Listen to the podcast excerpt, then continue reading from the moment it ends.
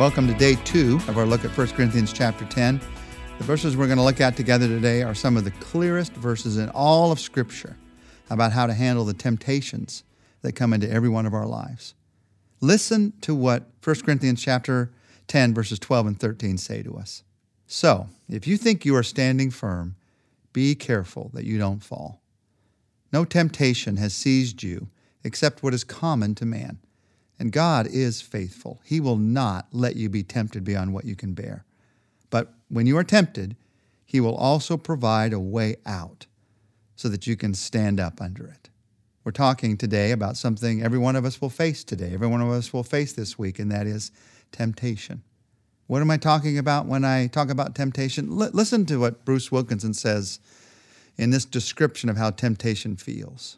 It's helpful, I think, to remind ourselves of what we're talking about when we talk about temptation. He writes these couple of paragraphs. You are tempted when something takes place. If it didn't take place, you wouldn't enter into temptation. Each one is tempted when he's drawn away. The words drawn away are borrowed from the fishing and hunting context, in which an unsuspecting fish is slowly drawn out of its original retreat under a bank or in a hole when an animal is tracked into an area where the traps are set. The picture is of a person being distracted with something which draws their attention away from what it's currently focused on.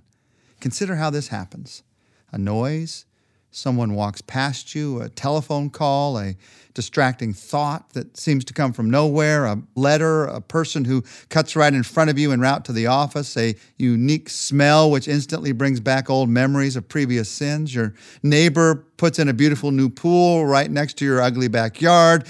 The cashier mistakenly gives you $20 too much change. Someone shares a tasty piece of gossip. The married coworker in the next office starts dropping hints about what could happen on the upcoming business trip. Skillful temptation warriors learn how to discern almost instantly when they are being drawn away and instantly draw back. Now, those words from Bruce Wilkinson remind us that we all face temptation. Satan wants to draw us away from the things of God. The question is, where do you learn how to deal with temptation? Nowhere better than these verses. It's one thing to admit, yeah, we're all tempted, but how do you deal with it? Temptation is different from sin. It is not a sin to be tempted.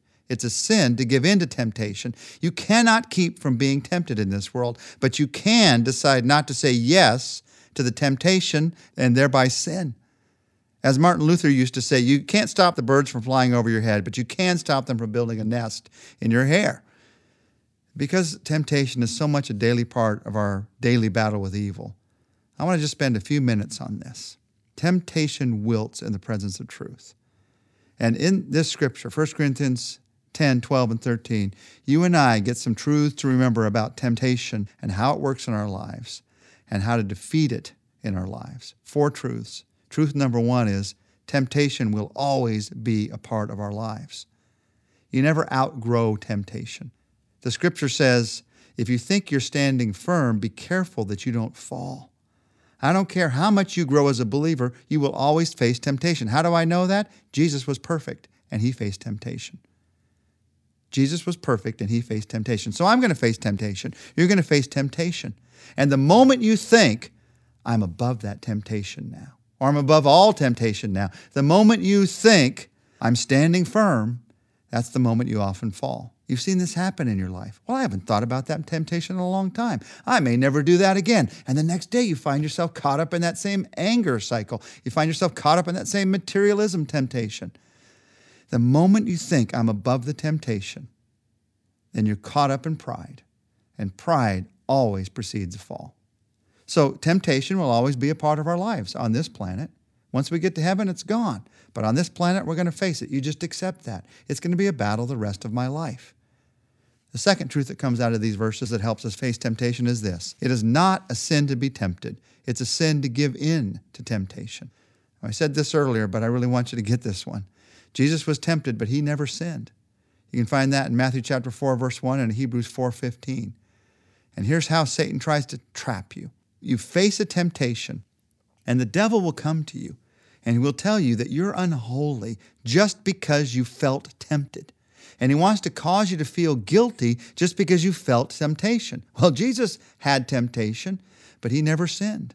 But if he can get you to do that, if he can get you to feel guilty just because you faced the temptation, then he gets you to think, well, I already feel guilty. I may as well go ahead and sin. And then once you go ahead and sin, Satan comes to you and says, How could you do that and call yourself a Christian? Erwin Lutzer once said, Temptation is not a sin, it is a call to battle. So it's not a sin to be tempted, it's a sin to give in. Truth number three is this that we find in these verses we all face the same temptations. Paul wrote and said, by the inspiration of the Spirit, all temptations are common to man. There is something about our human nature that loves to think that our temptations are somehow unique. We think no one has ever faced the kinds of temptations, the kind of pressures that I'm facing. Well, don't flatter yourself. You're just not that creative. There is nothing new under the sun. We're facing, you're facing the same temptations that people faced thousands of years ago. Folks used to covet their neighbor's horse, now they covet their neighbor's Porsche. It's the same temptation, nothing new under the sun.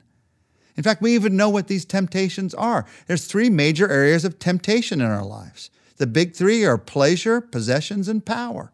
I want to gather pleasure to myself, possessions to myself, and power for myself. You can look it up, in 1 John 2.16 is one of the verses that talks about it. You can see it in Genesis, other verses as well. 1 John 2:16, these are the ways of the world, wanting to please the sinful selves, pleasure, wanting the sinful things we see, possessions, and being too proud of what we have, the power. The idea that somehow I can meet my own needs through pleasure, possessions, and power is behind every temptation. Sin may come in a lot of different packages, but they're all these three flavors every single time. When I look at temptation, there's some truths to accept. One of the truths is that uh, I'm always going to face temptation in this world. Another truth is it's not a sin to be tempted, it's a sin to give in. A third truth, we all face the same temptations. But there is a fourth truth that's incredibly encouraging in these verses. And that truth is this there is always a way of escape. God is faithful. He will not let you be tempted beyond what you can bear, but when you are tempted, He will provide a way out. There is always a way of escape. Always, always, always. We could take that phrase, I couldn't help myself, and throw it right out the window based on this verse when you become a believer in Christ. Before you know Christ, there's no way of escape because you don't have Christ. But in Christ, there is always a way of escape. Now, you may take it, you may not, but it's always there. God's promise in 1 Corinthians 10 13 is that you will never face a greater temptation than you can handle. Never. For the Christian, there is no such thing as an irresistible temptation. Now, it's important to remember that this promised way of escape, it's not based on your willpower. It's not even based on your knowledge of Scripture. Notice what it's based upon here. It's based upon the faithfulness of God.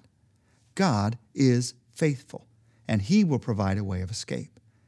So, whether I'm a brand new believer or I've been a believer for 30 years, whether I know a million Scripture verses or I know two or none, God is faithful, and He is providing that way of escape. Now, the truth is, the longer you're a believer, the, the more mature you should get in being able to find that way of escape. Because it's not my way. It's not my willpower way. It's not my way. It's not the way of my pride. Hey, I did it. It's God's way. So instead of resisting the temptation, I'm going to do this, I'm going to say no to this on my own power, you look for the way out of the temptation. It's interesting, the Bible never tells us to resist temptation. Instead, it calls for us to reject temptation outright. You don't get involved in the tug of war with temptation because it always tugs back and it always pulls you into the mud pit. Instead of resisting temptation, you reject. And how do you reject it? You let go of the rope. You don't play the game. You look for God's way out. Now, you might say, I've looked for God's way out. I couldn't find it. Does he hide it somehow? Does he not want me to know it? No, he tells us. He gives us specific directions for dealing with every type of temptation. The way out of immoral passion, pleasures, is marked run. 2 Timothy 2:22 says, "Flee youthful lust." Don't depend on your own willpower. You get out of the situation as quick as you can. The way out of materialism or possessions is marked thanks and giving. A thankful heart combined with the habit of giving will help you to get your way out of that temptation. It gives you an entirely different perspective in life. The way out of pride, out of power, is marked serve. Jesus is our example. Satan offered Jesus the world, trying to appeal to his pride, and Jesus resisted this temptation with a decision to serve us. God's provided the way out. The reason I can't find it is I try to use my way, the way of my pride, the way of my willpower. But when I drop those and I say, God, what is your way? When I humble myself before Him, He will show me the way out. Jesus, right now, as human beings who face temptation, the struggle of temptation, and some of us who are praying this prayer right now, we are caught up in not only a temptation, but the sin that has resulted from us saying yes to that temptation. We want a different way. We want your way out. And so we pray right now that you help us to listen to your voice. Help us to let your word make its way into our lives and help us to depend on the fellowship with other believers, not face this alone. And Lord, help us to look for your way out. Help us to realize that uh, you are faithful. And in your faithfulness, we can know that you're going to lead us out of this temptation one day. That's what heaven is all about. It is going to happen sooner or later. And so, why not today? Why can't this be the day when I begin to say no to that temptation? No to that temptation of materialism or of lust or of pride or of anger or of gossip or whatever it is in my life, God. Why couldn't it be today? You are faithful. You will show me the way out. Show me the way today. And Lord, if I stumble, show me the way again. You will never stop being faithful. I am confident in that. So I put my confidence in you. In Jesus' name, amen. Join us tomorrow. We're going to look at the power of what influences you.